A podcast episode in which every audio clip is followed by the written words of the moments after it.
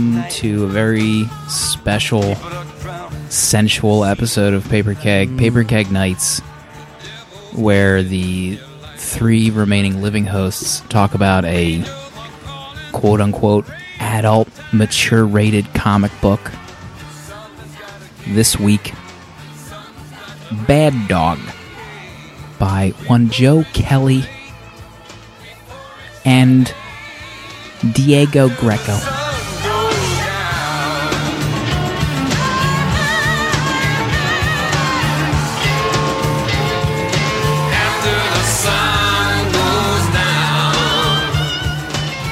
Just shredding. Big This guitar just shredding right now.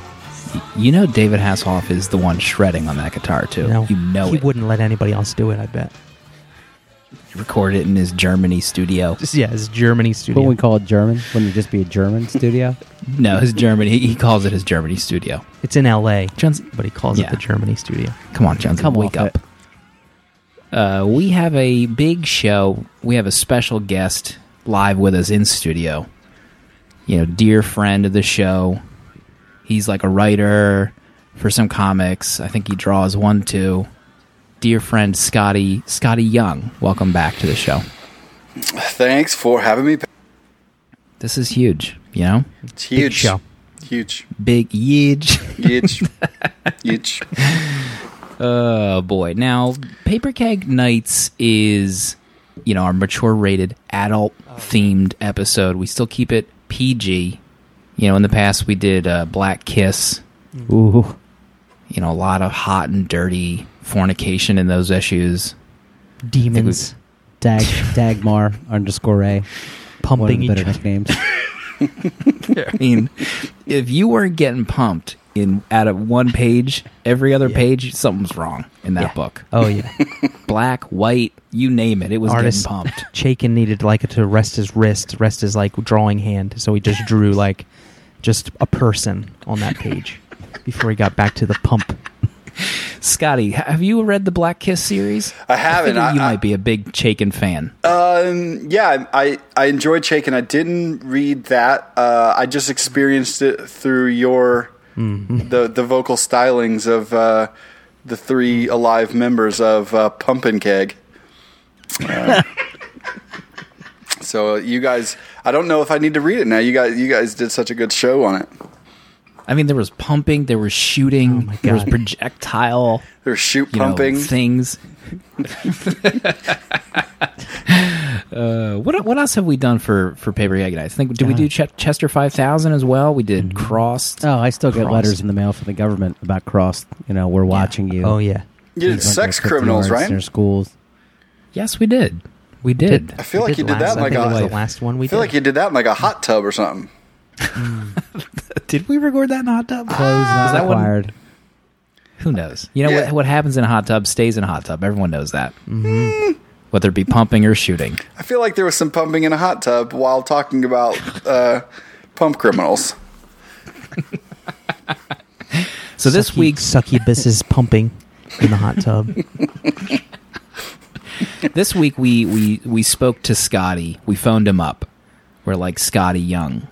You know what book do you want to do on Paper Keg Nights? Yeah. And you were the decision maker. And I you said- went through your Rolodex. Yeah, I said uh, first. I said, please don't refer to me as both my names while, while talking to me because it's it's weird. It's weird and creepy. Um, Was that your Uh, like first request, and we've already blown it like six times? That was I didn't get that rider. that rider wasn't delivered to my uh, desk. no, whenever anybody And calls my phone you- and says, "Hey, Skottie Young, what are you doing right now?" It's, it's strange. It's strange. He's Skottie's just like the checks in the mail, pal. Leave my family and my house alone. Uh, I had a hard time. Um, Dale and I had some discussions on on on options, and uh, we were both we were both quite afraid to. I didn't I didn't really know how to Google Right? Wow. the kind of comic books we would need for a, an adequate PK Nights discussion without having some sort of uh, some sort of um, authority show up at, at my office. Yeah, it was Incognito total like we were on the precipice. We were on the doorstep to the dark web, Skottie and I, and it was getting to the point where we needed to make some decisions, and You were we like Nick decided Cage to, in eight millimeter. Like if you go any further, there's no turning back. Yeah, and we were just going to be held accountable for who knows what. Yep. So we decided to, uh, you know, we decided to make some decisions based on the fact that we need to put our faith in, you know, the risque section of, uh, Hmm. of comiXology because we can't go down this mouse hole any further. Yeah, There's I'm- no. ComiXology do the work for you with the risque tag. Yeah, I actually that's why I said I I started looking through through comiXology and the genres and and right there at the very tail end, risque. Mm-hmm. And I thought, what better category for PK? Now, uh, I think comiXology is probably playing fast and loose with uh, what I, what titles kind of ended a pretty wide range up in risque. Well, the first thing I think of when I think of risque is fast and loose, generally. Yeah, Right, I think they were really pumping a lot of extra titles into there. That Oh, yeah. they probably it's probably just a CYA at this point. They need to just take no risks when it comes to uh, selling product. Yeah. Mm-hmm. I feel like Amazing Spider-Man Renew Your Vows was in there. I don't really understand why that was risque. Could have been. I think at this point, comiXology is just kind of like, hey, eh, it fits. Yeah, Listen, you sometimes you just got to maximize sales and hits. Let's just throw risque tags on everything and be done with it. Let's it. look it up. Peanuts, risque. maybe there's maybe there's some Charlie Brown. Charlie Brown's uh, trying to get a date, risque. maybe there's somebody you know some folks out there who uh, you know they go to comixology.com slash risque add all cart you know what i mean so you're just trying to uh, capitalize on somebody who's ready who's ready to do that Oh, you know whether you got you whether you got peanuts or you got Action Bible. yeah or demons pumping each other for sensual pleasure Now, Bad Dog, uh, Joe Kelly, Diego Greco. Now, Jonesy, do you have any news? Jonesy, you've been live producing the show for the past couple weeks. Do you have any news that you want to get into before you To, uh, interrupt me as I n- move into the next I've been live producing to no one's excitement. I mean, absolute zero feedback. watch out jonesy's going to start reading a letter first any minute now so hurry up and let's get the book club out You know, how about the big news that uh, Skottie, you're wrapping up Rocket Raccoon out today, final issue. Yeah. Your thoughts, the end of an era. It's it's uh, it's it's yeah, it's interesting to to to. It's two years. It's kind of something I've been doing for two years, so it's a little bit interesting to wind, to to for it to wrap up. It's even more interesting that I didn't actually know it was today until today. kind of people started telling me on the internet like, "Oh, six is out." I was like, "Oh, ah, it's such an important day." Right Right on the calendar, circled. Uh, I'd Yeah. like next through it. I'd like to talk about some news that's overtly sexual. Uh, Skottie, on your feelings on downloading Rocket League tonight and winding down with some post Rocket League, you know, after the show. What crash. sys- what No what crash. system? What system? Xbox One, Xbox One. Uh, negatory. I don't have an Xbox Thanks for One. your time. I have Thanks for your a I have a PS4. I have a PS4 and I have Apple products. So Skottie, gonna need you to hit stop on your uh, your QuickTime. uh, using GarageBand because I got Apple products. So Oh, okay, all right. you know, keeping Oh, it keeping it mercy. keeping it most real. While while you guys are still on your Hewlett Packards, probably over there, some sort of or civilians, your gateways with a cow box or something. Sad part is Jonesy was probably using a gateway computer up until maybe like six months ago. Right. You know, let's not dwell on it. It's in the we could have past. if we could have recorded the audio when, when he made the decision to buy a new computer, it would sound like Bill O'Reilly, just going nuts. And we were there to. Uh, I to was hear it beside all. myself. I was when I realized I would need to buy again. now, Jonesy, do you want to do you want to guide us into the world of Bad Dog from Image Comics? How do I even stick my toe into the tepid waters of Bad Dog? Just sensually. just Um, pump I that mean, toe in the water. you So, know. I mean, I'm gonna try to be sultry. You know, gonna try to give you a little something. Right. You know, we got this guy named Lou. Okay, he's a bounty hunter. Right off the bat, you know, people pleaser. Guess what, guys? Also werewolf. Okay, so werewolf bounty hunter. Uh, you would think, uh, based on that premise alone, this book would stink. However, the opposite is true because he is a degenerate gambler. Uh, he's he has a sidekick Wendell who is probably the worst human being to ever be born on this fair planet. Uh, and they live in this s-hole house in the middle of the desert and they take the most pee poor bounties that they can get and also while you know doing hallucinogens and getting uh, routinely you know drunk every morning. And uh, at the same time being like totally crass womanizers. And you know lou is kind of the the he won't he's a werewolf. He won't revert to his human form. We don't know why. But you know he definitely plays the oh woe is me card while also being a bad a werewolf. And where the adult tag comes in i mean beyond wendell being a total um, i don't even i mean i would just say straight up pervert if that you know was an old fashioned term and uh and there's plen- there's plenty of background characters who you know might try to entice lou with some sexual machinery you know some manual pleasure, you know, as they call it. You know, and there's also quite a bit of uh, tasteful nudes in this volume. A lot of violence. I mean, it's uh, it's listen. If crossed were the deep end at 14 feet, I would say Bad Dog is right when you're getting out of the shallows, but you can still with your tippy toes keep your head above Right. water and crossed is like where you can't quite reach the diving board, so you just drowned immediately uh, in the cesspool. So, Bad Dog, uh, I will say this reminds me a lot of like a Game of Thrones level adult entertainment, where you know the story is so good, the uh, the pervertedness and, and sexual nature just enhance the storytelling uh, excellent adult comic book. Uh, you know, Skottie Young probably had some inside help on this one. Now probably reached out to a colleague. Somebody wrote him an email. Yeah. Oh yeah. You know what I mean? Yeah. Uh, Mhm. Fantastic choice. I, I'm just going to call you Skottie. I'm not going to call you Skottie Young. Call I him like Skottie it. Young. He I loves like it. that. Just call me whatever you want. You know, call me writer. You know, hmm Published. Hey, Award you know, winning It's Skottie. It's, it's PK Nights. You can call me Daddy Longstroke. Go, you can, Right. right. PK Knight's name. oh, bad dog. Bad Skottie, dog. Bad dog. Skottie Longstroke. That's your new Twitter name. Oh yeah, remember that we tried to come up with a witty name for Skottie, and I think you ended up coming up with one yourself. You, you call yourself Young Blood. Young Blood. That's it exactly. Yeah. Well, I, I I was astounded that you didn't land on that much earlier. I know, I think yeah. you were like young party, young person, Young and I was like, yeah, young love. I did come up with uh, LDP because he is a young gun.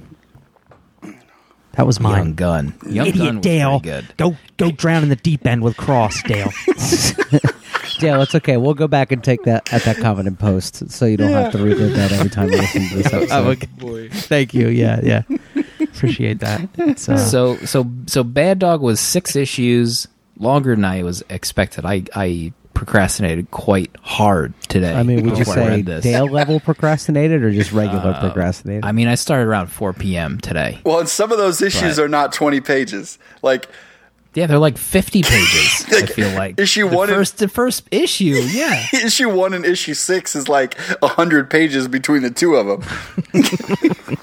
well, I mean, you know, when you get the creative juices flowing, and this is an, a this is a creator owned book. Skottie Too Hottie can tell you, you know, that you got to strike that nerve. You got to strike when the iron's hot, and maybe your your You comic is going to be a couple extra pages or fifty extra pages. Hey, you know what? I think I think Dale Pump Dragon is absolutely correct on that. Thank you. Exactly. Thank you. Uh, and if anything, I mean, the only thing that was missing from this uh, PK Knight's book was uh, penitentiary between a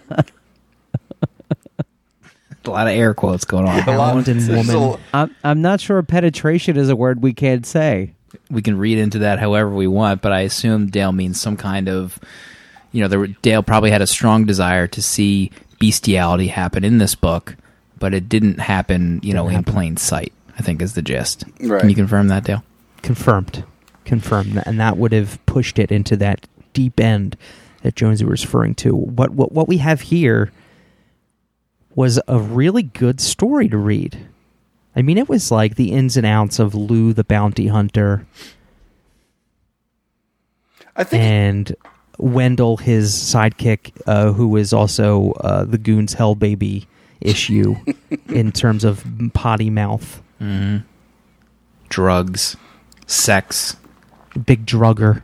big drugger. The the the What? the art. Uh, I have to say the, the thing I loved the most was the art by Diego Greco. It was.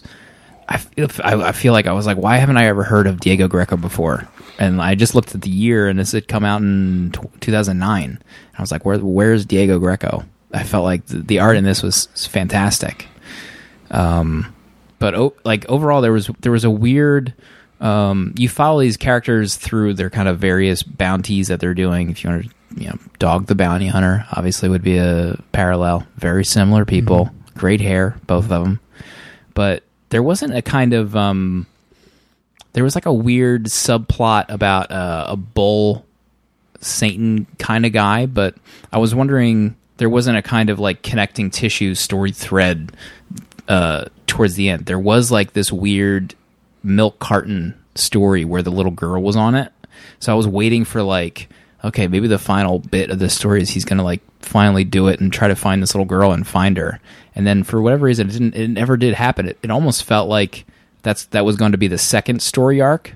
But uh, as far as I'm aware, I don't think there ever was a second story arc. So it was weird for that build up, and then maybe to possibly never happen. I think what you're saying with with uh, the, the those two story threads, and the, I have no extra information on this aside from the fact that Wink, wink. Ah, that was a winking sound.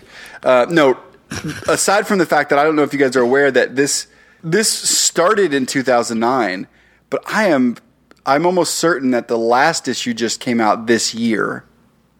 So there was a massive gap, and, and, and I don't know if it's the last issue or the last couple issues wrapped up in this last year or year and a half or so. So if you notice, what I got, knowing that while reading it, it seemed like what we got at the beginning was the seeds of a long form television show where you're watching episodes where each each issue was kind of an episode and there was and there was some subtle um, uh, threads being being laid down that we were going to follow ac- across a big arc, you know, behind e- episodic television in a way, and once it kind of started going getting off time and and then it went away for a bunch of years i think when they came back I, it it kind of seemed like maybe some of those threads obviously weren't going to get maybe the the big long run that they needed. So that might be what you were saying matt or, or slim sorry i don't know your, your pk pk P, pk name is Bleep, bleep that out. Persona.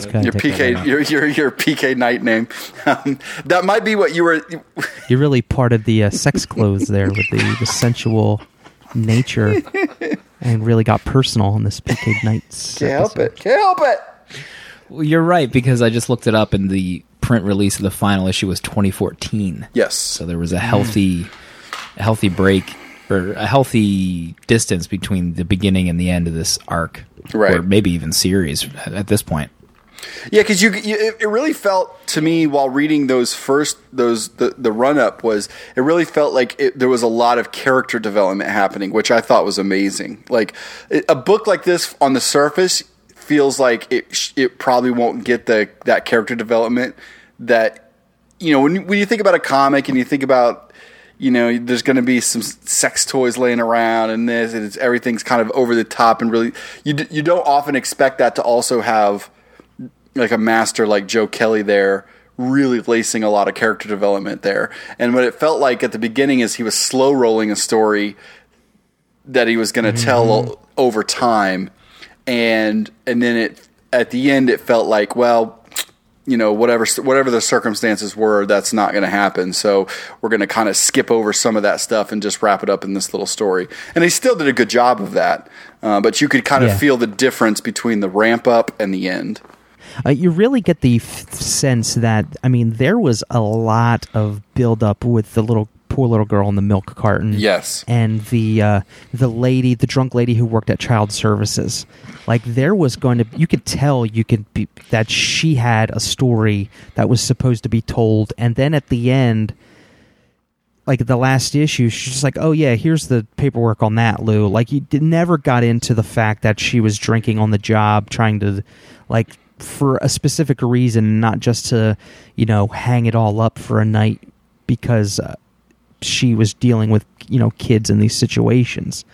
So by the end, you're Skottie. I didn't even think about that, but yeah, that's that's that was a perfect like compliment to the fact that the poor girl in the milk carton carton story ended along with uh, that lady's um, kind of side story alcoholism. Yeah, Dale just wanted to The, go to her. He just wanted to be like, I will just, I will hold you.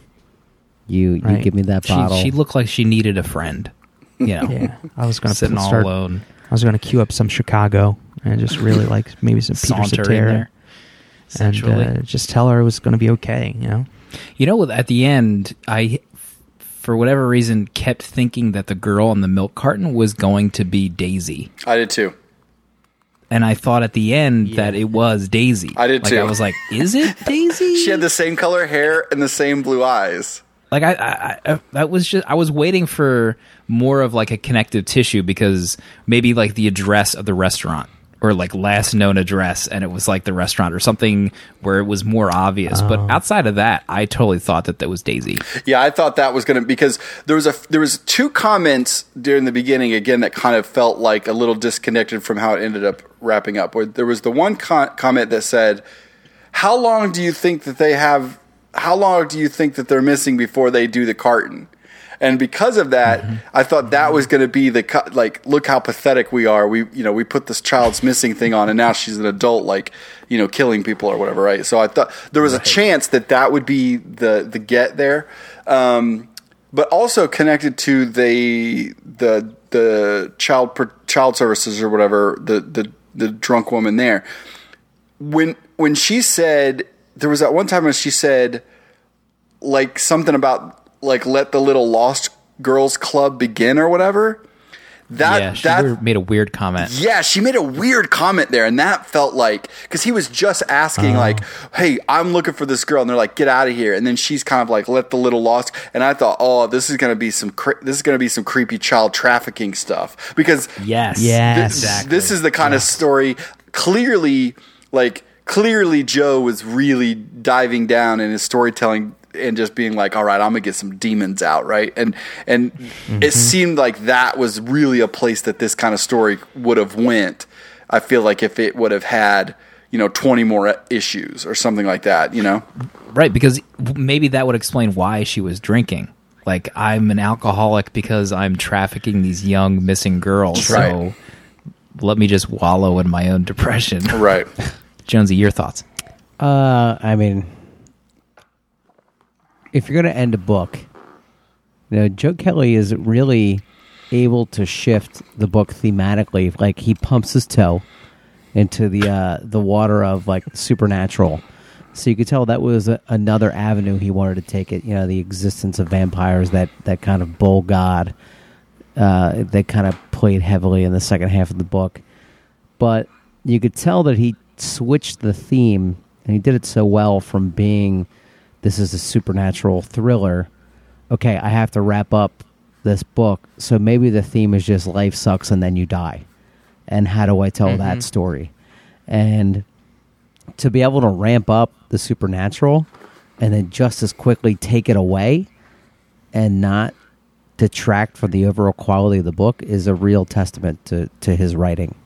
That you that he can rein it in and Right. still tell a complete story by the time you're done reading this volume. Yeah, and it was done. The exit was done like so, kind of tastefully and peacefully, and not very disjointedly. Like it, it flowed, and it was a clear end to the six issue arc, uh, instead of a continuation. That he was able to just you know sensually change the storyline enough Super to do that.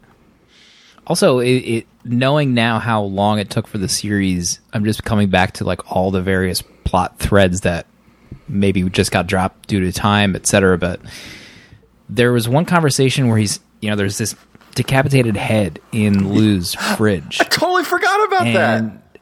yeah, which never really you know ever amounted to anything because there's no time or whatever. But they have this conversation. He's asked briefly why he's never changed back from being the werewolf, and the head is talking to him about cancer during one of the conversations. And they made it sound, and maybe it was obvious to everyone else, but they made it sound like he's not changing back to being human because he has cancer, and if he changes back, he's going to die. Anyone else pick up on that? Yeah, I actually did. I picked up on that that because it was. I think um, Jason Aaron kind of does a similar thing with Thor, right? Oh yeah. Well, I don't know. Spoilers. Yeah, the uh, like a bunch of Thor readers up in the house. Yep. Uh huh. yes, she Oh has. yeah, she uh, essentially has can She has sensual cancer. Oh, you mean oh, okay, the new Thor. Yeah, the Yes, the new the new Thor is kind of the, a similar vibe, and that's why uh, having that already in my head, I was like, oh, I think that that probably was where he was going. Was like, if I stay on this side of it, um, you know, it's a lot harder to kill me. Uh, and and yeah, the the cancer thing was probably the big thing. But you know what's so crazy is uh, that last couple issues is so long. That last issue is so long, and you kind of get wrapped up in a whole. It's basically a really long episode, right? Because you, you kind of almost I almost forgot about the head until you just brought it up, and that was such a big deal. I kept wondering, like, is he thinking there's a head in there? Is there a head in there? I thought it was his human self that he was like having a discussion with in the fridge. And it still could And there was be. this. We'll find out in 2020 in uh, Bad Dog Seven. He's only releasing it in dog years. Oh boy, Jonesy, Jonesy, why don't you just hit stop Yep. and then we'll continue Yeah. with us three. yeah, hit stop. Just pump pump your finger on the stop button. hey, listen, just Listen, we let Dale continue after he dropped that LDP joke, and everything was fine. Everything was sugar sugar teas. I want you to and get then- your mouse that still has a cable on it connected to your gateway. okay? And I just want you to insert your finger. You can't say insert on this podcast. That's that's too suggestive. Dale wouldn't even say penetrate. He had to say penitentiary. It's ah. just it's weird hearing you say it, Jonesy. It's freaking me out. Um, no, I do. I, here's the th- the thing that I walked away from this was like, and again, as I was reading it, I was actually looking forward to figuring out how they were going to handle the gap because I knew there was a gap going into reading it, and I wanted to see how they dealt with it. Um, and oftentimes we hear in comics or in or in movies or whatever, you always hear people talk about like, oh, this is a character driven story, right? Like that's the tagline we like to throw around. But often it's really a plot. They're mostly plot driven stories, and this one really is a character. s- It, it there's there's not a giant plot for you to grab onto. So it really is mm-hmm. mainly you following this character and piece by piece learning more about the character. The stuff that he's doing is not really the story. Like him going and catching whatever skip that he's after to me wasn't that wasn't the get. It was it was like little by little his little you know at the beginning and end of each issue where he went on you know you had the extra dialogue so you know that that inner dialogue or inner monologues where he was talking about the you know the first time he read Fear and Loathing in Las Vegas and the librarian told him where to find it you know back near to the bathrooms. yeah back near the toilets or whatever like those kind of things to me that was what that's when I was like you know this everything about this book the art the character the pl- the storyline everything about this book in a lesser writer's hands would have been a disaster. Like Agree. Hmm. you know it would have Totally just been a like uh it would just would have been like all the comics would be like oh they just wanted to say d and put that d in the v and then pump that d in the v. They just wanted to mm-hmm. do a bunch of that stuff. But joe is i mean you know we're talking about the guy who's wrote four eyes and wrote i kill giants and you know th- this guy mm-hmm. is he's a class act, man. And he was able to like even when writing just complete kind of smut and filth, he still makes it Yeah. about character. It's fantastic. yeah, it's it's cool to see Lou like really f- battling the fact that he might have a, a conscience and he might kind of want to get back in touch with this human side because this little girl keeps popping up and he can't stop thinking about her on this milk carton. And maybe, just maybe, he wants to do some good, even though it like betrays everything that he knows and catching dirt bags for money is what he should be doing. But deep down, it's like there's this nagging sense that he could still contribute and be like a hero af- even after he's given up like he's finding his way back and he just can't come to grips with it. It's so cool to see how that's managed in between all the chaos with uh his uh you know Oren, the one of the greatest characters in comic book history his new Las Vegas buddy it was also kind of He also had to be like four feet tall. Yeah. I mean, I feel Yeah. like every secondary character in this book, besides the women, was like, yeah, you know, four feet tall.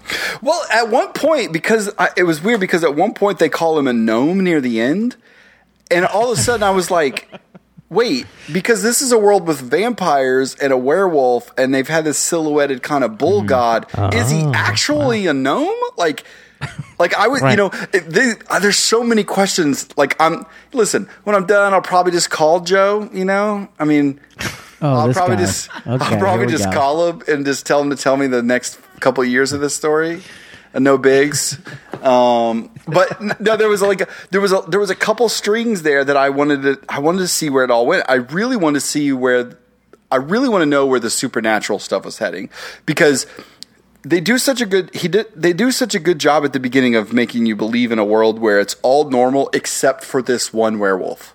Like right? There's nothing else, there's nothing else and then a couple issues in all of a sudden there's vampires and then you're like and that was kind of like a reveal, right? Like, "Oh, you thought we were just doing some kind of quirky goon book, right? Kind of a little bit where it's mm-hmm. like, here's this world, and, the, and you just bought you bought into the fact that there's one oddball character in it, and then about around issue three, all of a sudden there's a van full of these bizarre vampires, and you're like, whoa, where's this going? And then there's the bull god stuff. The, that that's a string I want to see where it was going, and then also the blind bartender no at what was her name? Mm. I thought it was Daisy. Oh, was that Daisy from the end?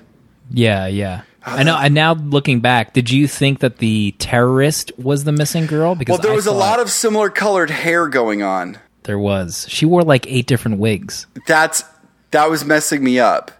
Be, see, I didn't know that until just now. You because the the faces of the females were a little bit similar, and then there was a mm-hmm. lot of wig action going on.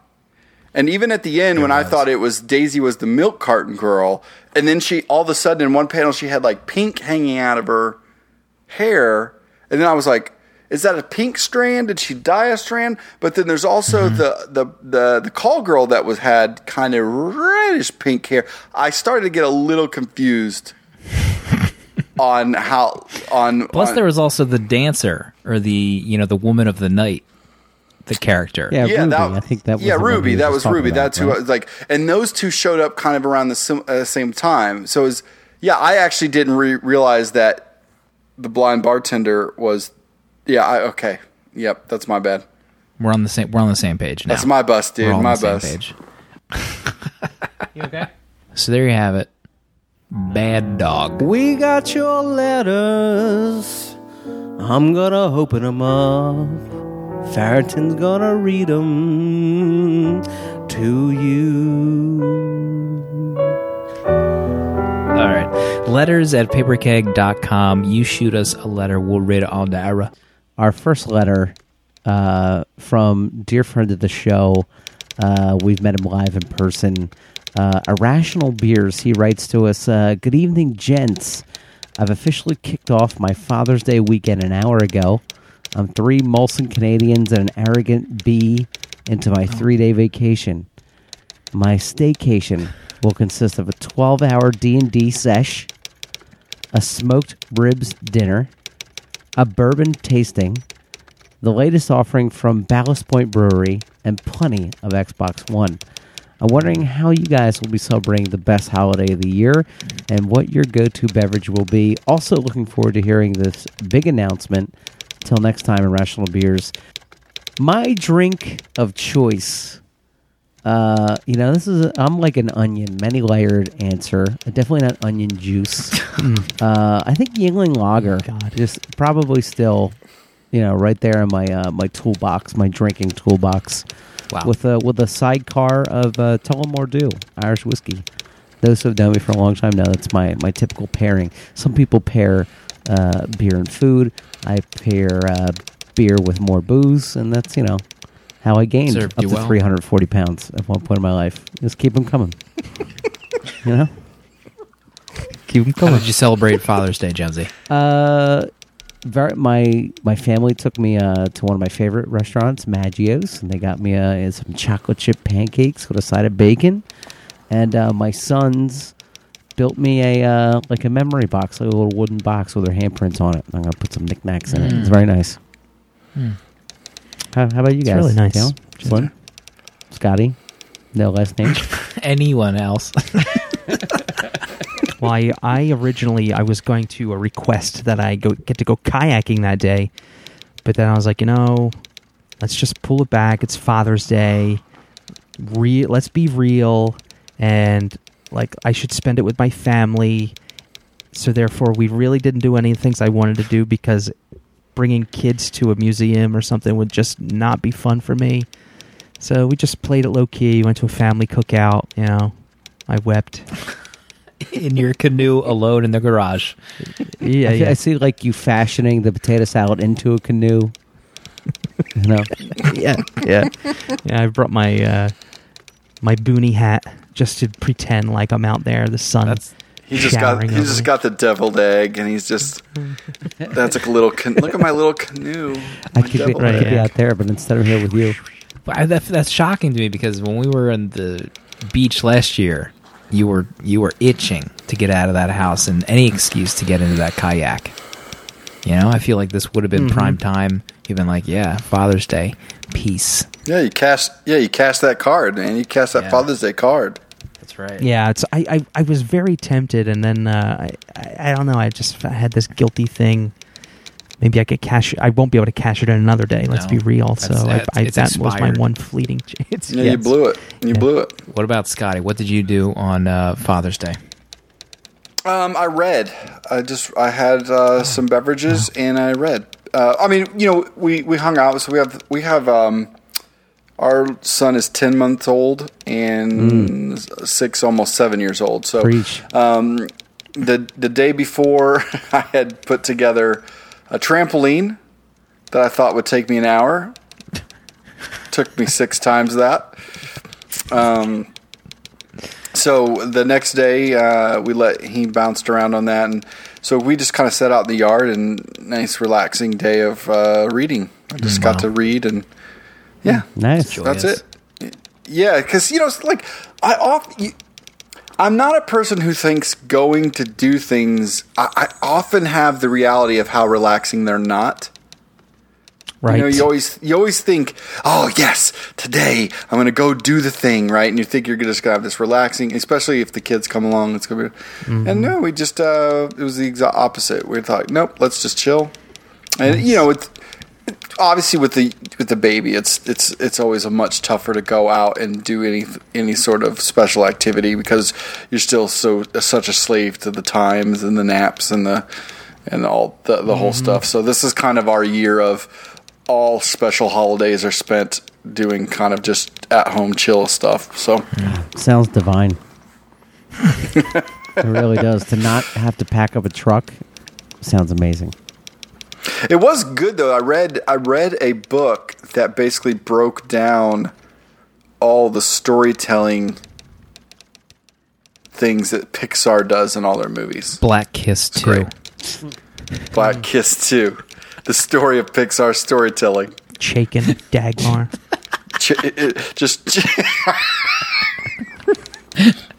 Uh, just mouthfuls of. Uh, uh, next up is a very exciting. Howdy, here's one for you Han Solo. Marjorie Liu and Mark Brooks. Ah, now this is Star Wars. If this is the feel of the Han Solo standalone movie, I'm in 100%. Side note, fellas, I might be starting another movie project mid July. something that rhymes with vulva bean pea. What? Don't know Yeah, for sure if it that. would happen, but wouldn't that be neat? I read that letter and I still don't know what rhymes with that. That would have been a movie project. Bean pea. Yeah, I, I feel like he did not think that that uh, rhyming word out. The only thing I could kind of come up with is Halloween 3, which is not possible. Is Rob Zombie going to do Say the another word. Halloween movie? Vulva. Say the word one more time. Fulva vulva. bean pea. Fulva bean pea. Fulva bean pea. I don't know. So third movie, maybe third movie franchise. Jack Reacher 3. No. Vulva bean- Wolverine three. Wolverine Oh, three? Wolverine three. Oh. Okay. All right. Man, that I'm in. was a lot of work. That did that did take a lot of work, a lot of effort, and we don't even know if it's I'm a really writer. right. I Listen, I'm a writer now. You know. Yeah. Tell you what, I seen those set photos of Hugh Jackman looking haggard with that beard. Kissing my fingers right now. Mm. Looks amazing. Loving it. Our next letter. Strap yourselves in, guys. Next letter. Howdy keggers. Uh, subject is How do you find Marvel books? Uh, I want to get into Marvel, but I'm struggling. I grew up on Superman and Batman comics in the 90s and branched out to some of the other DC titles when I got to college. DC comics come naturally to me because of this, I guess. I've tried a few times over the years to start reading Marvel comics, but I really just can't seem to get into them. Don't get me wrong, there were a handful of good runs, but nothing to make me add a title to my pull list. It seems like every time I find a title that might get interesting, it quickly changes creators and goes downhill fast. The most recent example I can think of is The Incredible Hulk with Jason Aaron and Marc Silvestri. That pairing had so much potential but went away after only six issues. It was basically garbage after that. Oh And yes, I know this particular example was five years ago, but that's about the last time I bothered to try to find a Marvel series worth pulling. Uh, I know, Oh. I, I know, I can just wait and let history decide which runs are good and just pick them up in trades uh, in later years. But I want to read something monthly. So what am I missing? You guys seem to love Marvel and always talk about new great books. I just can't seem to be able to find them. Take care. Uh, that's from Brandon Elsora Gigante on Twitter. He writes, P.S. I just logged into Patreon for the first time since I moved in December, and apparently my credit card on file had expired. When this happens, Patreon keeps track. Maybe I shouldn't read this on the air. I'm going to go ahead and uh, find out for the first time in five years, edit my own self. Uh, I Brandon, feel like you're getting ready to give his address. Brandon, this is a Um, this is a, a long letter, and I just want please on the doll show me where they hurt you. Okay, My. Marvel What books an are ob- great. What an obscure Marvel book too to have been Yeah. shunned That's by the Marvel. one. That's the one that that Yeah. sets the tone. The, the first book that Marc Silvestri comes back to draw at Marvel in the last 25 years, I don't know that anybody expected that book to go past two issues. So six issues was like, that's an epic run. Um, I would, but I'd say, look, you know, it's it's easy to do because he brings up Jason Aaron, who, let's face it, is the best writer in comics. I'll go ahead and second that. Agreed. Third. You could so you could just basically just rattle off books that he like his Thor run, which is still going. Uh, Wolverine, Wolverine, Weapon X. You guys remember that little hot bit? Yeah.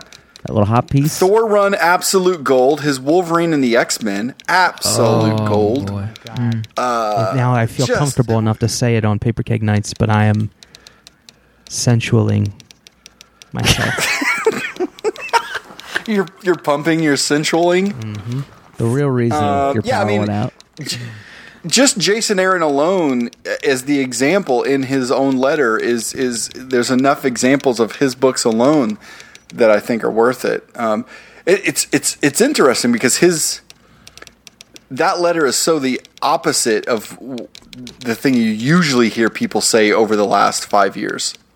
yeah. It's usually you have people saying the exact opposite, which is like, man, I really wish I could get into DC stuff, but I just can't penetrate this. I just can't get into this stuff. Now- but yeah, Marvel, you know, Marvel's, you know, kind of circled around so much. I'm gonna play El Sora Gigante's advocate real quick. I don't think he expected mm-hmm. when he penned that letter that we would have the big guns to fire back at LDP.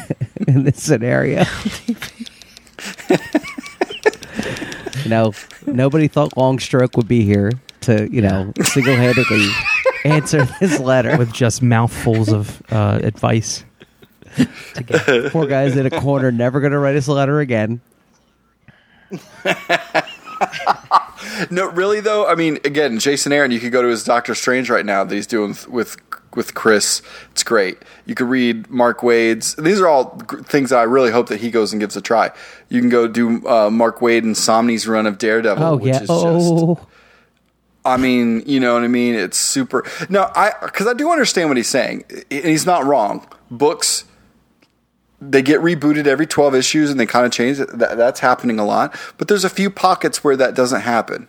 You know, that that a couple creators get on there and they create magic. I think Waid and Samnee are obviously definitely one of those those pairings on Daredevil that had a good lengthy run over the course of years. Um, right now you could check out Slott and, and Mike Allred's uh, Silver Surfer, which is super cool. It's good. You know what I mean? If you're like, if you're some sort, if you kind of like into Doctor Who, kind of like cosmic-y stuff like that, you're gonna love that book. It's kind of like a romance book, kind of Doctor Who romance book. Um, it's just, there's, I think Marvel is doing. It's a kind of like they're doing the cool. And this, I wish it didn't sound like a company guy because it's not because of that, but they really are doing outside the box thinking, cool stuff. You know, uh, Yeah. I don't know. It's cool. Yeah, I feel like uh, yeah, you're you're you're spot on, Scotty. It's you're absolutely right. You just got to know where to start, and it doesn't necessarily have to be with the stuff that's ongoing right now. What, Right. but Scotty just named some epic books. Got, uh, Thor: God of Thunder before he gets into the. Uh, Oh, Esad the Ribic on that current- book. All right, hey, Oh, listen, my my, power's heavens. about to go out. You know what I'm saying? I feel like I feel like this whole this collaboration that we have be, be, with the four of us and Paper Keg Nights is the setting. I feel like we could put like a a backdrop, like a sound backdrop of like we're inside of a Roman bathhouse together, and maybe we have a towel on. and there's just but like maybe dripping. We don't. There's just like that dripping, that tweak, tweak, Yeah, tweak. Oh, yeah. exactly. And, Listen, and guys, it's to- P, it's PK it's PK nights. It's all skin in the end, you know. exactly yeah it's i mean we've all we all got the same thing and we've all seen it before and uh so this is like like this is how it used to go. This is how roman senators used to do it. You know just letting it all hang out and just talking about what's happening out there in the world you know? I feel like it's Roman senators. so there you go. Uh next week write Yeah. us back. Still crazy after all these years writes uh at Esbiv on the Twitter. Did I say congrats on reaching 250? If not, then here's to you and all the other hosts, most better than one of your living members, who've brought us great comics reviews and friendship tales. Who knew you could keep this up for so long? After hearing episode 251, I thought things were coming to a close. So did we. Just, you just kept spitting those cool tunes. Looking forward to more rebirth reviews and awaiting the inevitable price rise and quality decline. Or maybe the mojo is shifting to DC as Marvel struggles to find their footing after Secret Ooh. Wars. In any event, I we know should have screened these letters. I feel. In I any feel like we could have vetted these a little better. Senator Young. Senator Young is just a, a fourth member, contributing member to the Senate right He's now. Sir Longstroke. Coming in hot. Uh, in any event, I know you all bring us great books both on and off the beaten path. Here's a few listener light rounds to finish up my remarks. Watson and Holmes Noir Edition number one. Take Sherlock Holmes and Dr. Watson and make them African American in Harlem, and what do you get? Awesome story with both detective and racial elements to infuse the characters with real interest. It's more than elementary. Mm-hmm. Alice Matheson number one. Z Day from Delcourt by Jean Luc Istin and Philippe Vandaële. A nurse who's a psychopath in a hospital that becomes ground zero in a zombie outbreak. Some corrupt administrators and a cop who's happy to shoot victims in the head. Those French people sure know how to write, draw, and color a story. Peace, Stephen at Asbiv on the Twitter. Thank you, Asbiv, for that uh, letter. It means a lot. Thank you for those lightning rounds. 251. He thought it was the end. Yeah. I Was that the episode that you guys did together? Yeah, that's a little troll. He trolled us a little bit. You know what I mean? Get him, Scotty. Get him. Get in there. Scott, Scott, did you You listen to bang. episode 251? Was that just these two? That was. What What'd you guys talk about? I don't know episode numbers. Uh, the Right. Five Fists of Science. I did listen to it. Yep. Did you think it was the end or Yeah. a new beginning? Um, I thought it was a Monday. Probably. I don't know. Right. See, he knows. Scotty knows that Dale- it's not Dale. anything drastic. Dale, Dale, put some ice on that burn. It's okay. We'll be all right. Well, uh, Yeah. next, I thought it. I thought it was the show that I listened to before the next show that I listened to. Because you guys won't give me three hour podcasts. Well, you you want your dream is like a nine hour episode because Yes. you're at home. You Yes. listen to those podcasts nonstop. You want a three hour show? Listen, we, Yep. the, the buck stops here, Scotty. Oh my gosh. no, I'm gonna keep you podcast guys buck. on all night tonight. You might do it too. Scotty Too Hottie uncorking a second bottle of wine, just swirling Yeah. that glass. No one even knows where he's getting these bottles of wine. They're just appearing next to him. He's pulling. He's got like some kind of. He's in the wine cellar. He's probably got some awesome recliner that just like ejects bottles of wine from the refrigerated arm. Just sitting on this movie style like recliner, kicking this gorgeous uh, recliner. Francis, this Francis uh, Coppola uh, Diamond Collection Oh yeah. Pinot Noir 2013 vin- It's a vintage. great. That is a great year. Great year for For a second, I thought he was going to say Vineyards. Vertige. I mean, anyone else have Vertige coming out? No? I don't even know L- what's happening. LDP? LDP? Guys, uh, we call him LDP. Do we have any other letters? Uh, next letter. Uh, final listener lightning round. I Question think we might be hitting uh, Slim's dreaded thirty-minute letters uh, segment. Hey boys, I just finished your final roundtable, and I gotta say, I was saddened. So that's how it all ends, huh? Not with a bang, but with a insert slim spot on Prince impersonation here. Uh, allow allow me to whimper along with you to my final listener lightning round. Uh, the plan was always to end it at four letters. So it's only fitting that I should end with Batman 51, written by Scott Snyder with pencils by Gregory Capullo. He writes, My love affair for Snyder's Batman blossomed during his new 52 run with his youth, youthful, stud like passion for the character, helicoptering my meaty legs above my head in the Chun Li style love making of new readership. And he actually adds the Chun Li gif uh, describing that in the letter. Uh, but with the passing of time, I have found deeper pleasure in this quiet Gotham is issue. The way older lover, lovers grow to appreciate an intimate spooning, a pair of warm arms. This is a long lightning round, and a small reassuring poke at the small of my back as Scott presses closer, whispering, "You're just That is a lot of sentences. That is not that's two not- sentences. he has definitely ignored the cap. Uh, you're just as beautiful to me now in the when you first called me El Maestro all those years ago. uh, I know I say it every week, but I really do enjoy your shows. First introduced to you fellas through Echo Rift. Rest in peace. Uh, I've been a fan ever since. Uh, signing off one last time. You're all new, all different legacy friend of the show at Nieto underscore NMS on the Twitter. Uh, postscript Donnie G and MCon. If you ever hear this, no, I'll never delete you from my iTunes. I know you're still up there, still flying. Emoji. Wow. Emoji.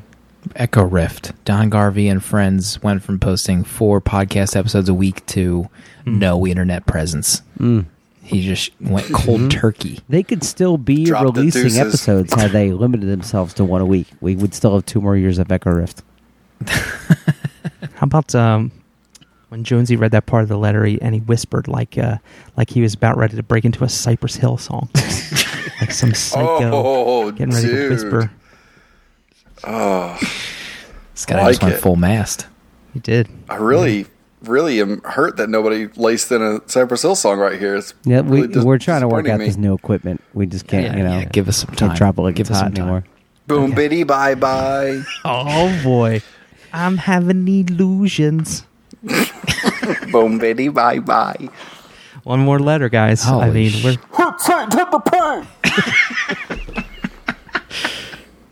this is from uh, friend of the show, uh, Troy to the Max Extreme, and uh, Be Real guest host.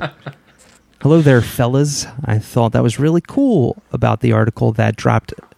I, I thought that was really cool about that article that dropped about you guys. So I I did read it right, even though it gave away secrets. Uh, let's edit this out because Jonesy is going to be hot to trot.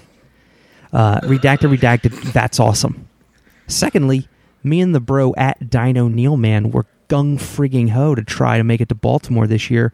Found cheap tickets and we're going for the three day weekend pass. But alas, our younger brother is getting married that same weekend. My anniversary is not that far behind. This year isn't in the cards, and I don't need the threat of a looming divorce that Jonesy so eloquently described on that sounder to be made real. Lastly, have you guys been watching Preacher on AMC? What are your thoughts? I haven't seen this past episode, but I'm enjoying it quite a bit. Keep up the great work at Troy to the Max on Twitter. P.S. Dale, can we get some count updates on that hardcover collection? Oh yeah, we never got the official I'm not number of hardcovers. About to count my hardcovers live on the podcast. That is not good Hardcover. entertainment. Um, you know, maybe have Cypress Hill count it, read it. Maybe talk about the uh, the Dagmar love triangle. Maybe there's some of the things that can be talked about on this podcast, but counting out my hardcover collection live. Is anybody watching Preacher? Uh, I haven't watched it yet. Neither have I. Katie and I were uh, watched the first episode. She uh, was, to her phrase, not into it. Dale, did you watch it? I did not watch it. No, did not watch it yet. VP of not watching it. Take that uh, to your focus groups, AMC. Seth Rogen, executive producer. Huh? AMC. There's one recurring theme that Dale just hates TV producers in Hollywood. I don't know what caused that And, rift. and movie to form. trailers. They uh, they always seem like they're directed at him. AMC. It makes something bubble in my guts like I'm in a Roman vomitorium. and not the bathhouse that I need to be in. I'm talking uh, uh, about the my constituents, about my people uh, out there in Roman times with my co-hosts, senators. I probably got one leg up on a stone bench, maybe some sort of terry cloth draped over my thigh. Huh? I want to be in a bathhouse, not uh, being uh, uh, uh, uh not uh, self gagging in a vomitorium. Next week, I don't know if we have a book yet, but it's been bandied about Dark Oh, Knight, a Batman story. Paul Dini and Eduardo Risso. Maybe. Stay tuned.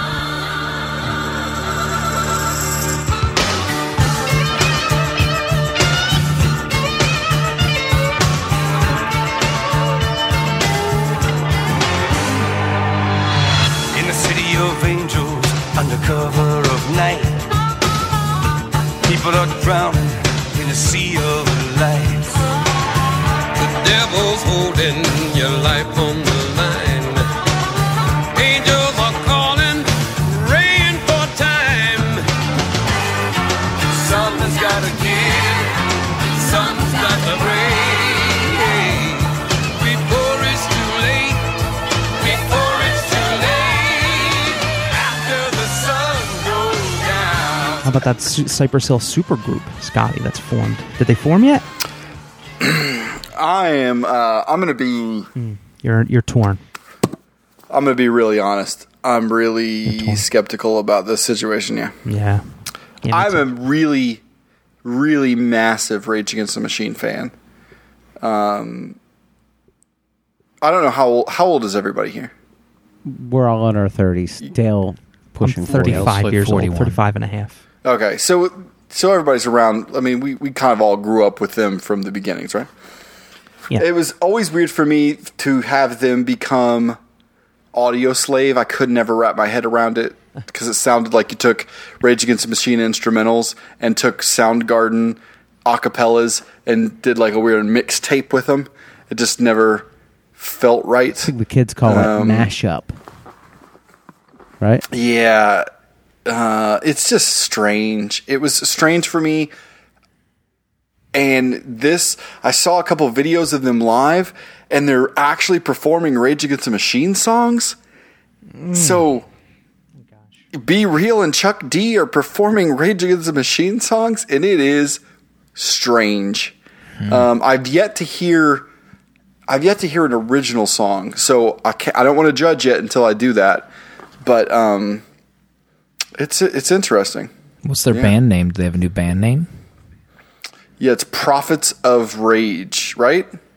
Yeah, I think you're right. Yeah. Prophets of Rage, yeah. Um, but you guys, you guys have a little connection to that, right? Your your intro song for the entire run of your show has been a little Tom Morello action, right? Street Sweeper Social Club? Oh, I'm so mad at you right now. So mad at you right now. This is why you're here, Skottie. Skottie just squinty eyed, disgusted face me. He's right done there. with us, probably. He is done. You guys have done 200 million episodes with uh, "Clap for Them Gangsters," and you just and then you talk about Rage Against the Machine, and there's no string between the two of them. I mean, I still don't even get it. I'm gonna have to come back. I saw the Night Watchman. Can I be honest? I hate Tom Morello in the Night Watchman. I thought he was so full garbage. I saw who he opened for. uh What's that one band? I can't remember. But anyway, Night Watchman. I just felt like it was junk. He's junk. What's what's the Night Watchman? That was his uh, solo band. Tom Morello. Tom Morello. Uh, worked Oh, I didn't know that. No, it's not good. Tom Morello and the Night Watchman, I think, is the. I don't think I heard that one. Good. Yeah, I'm I'm skeptical of Prophets of Rage, but I'll give it a chance Gotta give it a I'm uh, chance. yeah. I'm a B-Real fan. I'm a Chuck D fan. I'm a Rage Against the Machine fan. So You just uh, can't we'll let see what happens. you just can't let the current interfere with what you enjoyed in the past, you know, and that's tough. That's tough. It's tough. It's also a little bizarre too because it, it is it's it's getting hard to watch to wrap your head around the fact that we're all aging, right? In the way where God. B-Real. Like when you see B-Real now, like B-Real was like this young, you know, ah, I'm gonna talk about smoking weed. He's just like, and that this young guy now he's like up on stage and you're like, whoa, it's not super young. It's not super young. And so it's like, and then you're like, you're also, you start to kind of wrap your head around the kind of the, the activism type music. And it, you know, again, when Rage Against the Machine started and it was Zack de la Rocha and they're, you know, they're young, Yeah. angsty, you know, teens. It's fiery. And, you know, now it's like kind of like, does it, I, I'm not saying they don't feel that way, but it still doesn't feel like, you guys are like, you guys are like mad rich now. It's kind of insane how rich you guys all are. And so it's it's it kind of takes away a little bit of the angsty anger that I think is behind the music a little bit. So it's I'm interested, but we'll see where it goes. Hmm. Like they have a lot of angst and We'll anger, but they're gonna hop in their Cadillac and drive their kid to gymnastics. So like, how harmful is it? You know what I mean? Right. The Tom Morello opened the concert I saw was for Serj Tankian. That's the concert hmm. I went to. Remember They do a lot of this business. That's all it was. It was five hours of them making. And that was insane. sort of mocking in there, mockery. So uh, while Dale was, pardon the pun, Dale was offline for 40 minutes when he had no God. power, but we were about to talk about Game of Thrones season four that Skottie is getting back into. Oh yeah. So this previous Sunday's episode, uh, Yes. entitled "Battle of the Bastards," are you caught up? Oh, for sure, yeah. The, I'm having the greatest time right now with Game of Thrones because we watch it week to week, but I'm also in the middle of a rewatch of everything. So this season is actually even more powerful because I'm so close to having watched things that are like, um, uh, what's the Brotherhood? The Brotherhood without Uh, borders. the- yes, that's the that's the the ones that bring the bringing them Yeah. back, right? The guy who comes back. Yeah. Da- Dale is ready to poach. He, he's he's getting close up on the mic. He's ready to poach about something. He is. He's getting he's getting excited. We're right in his wheelhouse. Look at my lips. The steam from the water on the charcoal is like glistening and glossing my face and my shiny lips. I got some sort of maybe he puts like more coal this, on the brazier. this slave made like just like a little piece hanging. As I sit, I probably have like both my uh the backs of my thighs are like sitting on this granite. It's like wettened by the steam. went. um, so, uh, yeah, the Brotherhood. We've not seen them in about three seasons, Right. right? Yeah. But I just watched the season that they were on, and then watch the episode where they show back up for the first time in three seasons. So they were still super fresh in my mind from rewatching it at the same time. Where Casey had kind of forgotten because she's she has, she's not rewatched it in a while. Where she kind of was like, "Oh, I totally forgot about those guys." You had mentioned a rewatch, and one of the most confusing parts, uh, probably the only part I, I don't know if I can even say I didn't like it. I did like it. Is when Littlefinger shows up with, I imagine, the armies of the Vale. Like I couldn't mm-hmm. connect about how that was able to happen. So did Sansa send a, a raven, or so? What do you what do you surmise happened? Because why would she not tell Jon that she had reinfor- reinforcements coming? Well, she hint she she she subtly said it. So this is what I'm thinking, and I think that they may have. Sorry, Slim. Slim is not caught up. I apologize. Too Slim. I'm like nine, nine. I'm like nine seasons back. It's not a big deal that you guys are talking about it. Oh yeah, you're yeah. yeah. So here's I think that they tried to do a misdirect, and I do, this is my guessing. I don't know that their misdirect worked in a way that they thought was, unless I got it wrong. So there was the time they were sitting there and they just went and asked the um, what was the young girl who's the ruler of that when they asked for her men. Bear Island, the where Lady uh, Mormont. where Right. Jorah Mormont's And- from. and yeah, and she gave 62 men or whatever, right? And then after that is when they were in the camp and Sansa was like, this isn't enough. And he was like, it's all we got. And she was like, well, it doesn't matter. It's not enough. And then she looks over at the ravens, right? So the sequence that they showed you is they have their conversation. There's not enough men. She looks over at the ravens, and then they cut.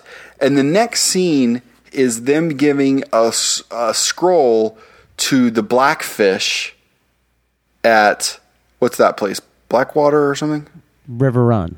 River Run. So the next scene that you see after she looks at the raven is somebody giving a scroll to the blackfish at Riverrun, and he's like, I don't know, and this is like, this is from Sansa. He's like, I don't know her mark. I only met her when she was a kid, and then he reads Right. her thing, and he still says. So I think I think that the misdirect was when she looked at the raven. They wanted you to think that the raven, the scroll that she sent there, was that to the blackfish.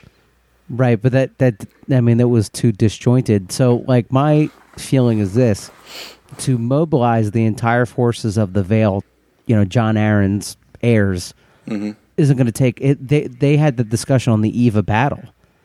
Yeah, their their next conversation was, you know, uh, Davos is going to go s himself because he's going to fight in the morning. There's no way that army had already had to be on the way. Absolutely. Yes, my- it was. my That's mind. why Sansa was. T- I think Sansa had was waiting to see if they'd show up, because if you remember the words. Oh, so you don't think she was sure that Littlefinger would honor his agreement? So she wasn't. She said. She said to Jon when you know that moment where she was in the room and she was saying, "Why won't you guys listen to me? I know him better than any of you." Right. Because this season, th- like this season, has benefited from them getting ahead of the books. Because you, you notice a big sea change in them giving a lot of agency to the female characters now in this season, where they're not just kind of pivot points now for all the men's stories. Now they're like every female in the show now is kind of their story and they're the leaders. And s- Oh, so yeah. Sansa, so Sansa was in that room and she was like, "Why don't you guys listen to me? I know I know Bolton more than better than any of you. Yet you're not even coming to me to ask me about this." She's like, "We're not ready. Why don't you wait? We should wait until we have more people." And they have that argument again. And so she is saying, she was like wink, wink. you know, Yes, like I ha- think, yeah. and the only thing is, I don't know that they, I don't know that they sold the subtext there enough for you to be able to read into it, or if they didn't want Right. you to read into it. Because I like once they show, again, the rewatch has given me a benefit as well on something else. But I was like, I think that she said, "Let's wait," because she was hoping that he was going to That Littlefinger honor- was already on the way. Yes. Right. Okay. Um, All right. But th- and then and the other thing that made me know that they were going to show up regardless was wa- as I'm rewatching. I mean, watching this show, watching four seasons inside of a couple weeks Mm. is crazy because you start to notice patterns that you didn't notice over the course of four years. The one pattern I noticed is every single battle on this show, a new force swoops in at the end. Every battle. oh wow. Okay. Every single battle, a force shows up at the end to change the tide. Hmm. And I wouldn't have noticed that that pattern had I not been watching it back to back to back over the last couple weeks. And I even told Casey, I was like, dude, this battle's crazy. Somebody's getting ready to swoop in because everybody swooped in. Like if you look at the Battle of Blackwater, uh, Lannister, Tywin, Tywin swooped in at the end. It's every single time somebody comes in to change the tides. If you look at uh, even the when they attack the wall, um, they thought they were defeated, and then all of a sudden, uh, he Stannis, Stannis came out. It's like every time there's a big, big conflict, there's a there's a there's a side group that comes in and changes the tide and and and, and writes it again. Um, so again, I don't know that they necessarily threaded that needle for you to pick up on it, but that's that's the best that I can grasp on what they were what they what the intentions were from a storytelling point. I think.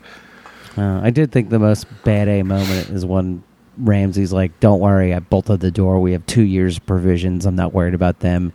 And then the giant just breaks the door down. I think that was pretty amazing. Oh, this episode was so good. It was. I mean, it, I, it definitely was. I think the best episode of all all six seasons so far. Wow. It was like watching a mini epic fantasy movie. Like mm-hmm. everything came to. You got crazy dragon scenes. You got a legit battle. If if anything about the Game of Thrones battle so far is usually they kind of show a couple fights and then Yeah. they cut away and are like and they paint know, a picture of like use your head and picture the whole thing in your mind. Right. And so to finally get an episode, I mean, Casey, as Casey and I watched it, we kept pausing it to make sure that it wasn't about to end. Because, you know, Uh, especially the opening scene in Meereen, you're like, "Oh, the, how is this not a finale?" This is like the Yeah. first 20 minutes of the episode, and it's got like 30 million dollars worth of dragon footage. it's great. And that battle scene, Slim, when you get to this episode in the next seven years, uh, it is it is one of the dopest fantasy battles, maybe battle scenes. Period. I don't even care about fantasy. Maybe one of the dopest battle scenes I've seen filmed almost ever. Like when Jon Snow is like he goes after Rickon, obviously, and uh, you know plays right into Ramsay's hands, and then he sees the whole cavalry of Winterfell charging him, and he just like shrugs and takes off his sword belt. Like maybe one of the like top five most bad A moments in Game of Thrones history because you felt for a second that he could just kill every single one of them with Longclaw, and then just like And at the same time, and you were about ready to cry because yeah, and you were about ready to cry because he's getting ready. You're like, oh, he's yeah, gone. there's no way he's going to fight 400 horse horsemen and- Horses. and live to talk about it. yeah, like well, I would say the only if if this episode had a chink in its armor, it would be that Rickon should have zigzagged. I mean, yeah, why on. would you just run straight? You got somebody shooting arrows at you. Yeah. I mean, Yeah, yeah, you got four. You got four hundred yards. You gonna run straight? Rickon. Yeah, it's like uh, it's like the Prometheus where she's running from the donut ship. Like l- four steps to the left, and you're you're good, right? Like you're golden. Zigzag. great. You know, only Like- only a handful of episodes stand in my mind. One is like Hardhome. It's one of the maybe the penultimate uh, episode last season where Jon is kind of leaving the remnants of the Night's Watch against the uh, Night's King's army, and then he's away. He's getting on the boat, Mm.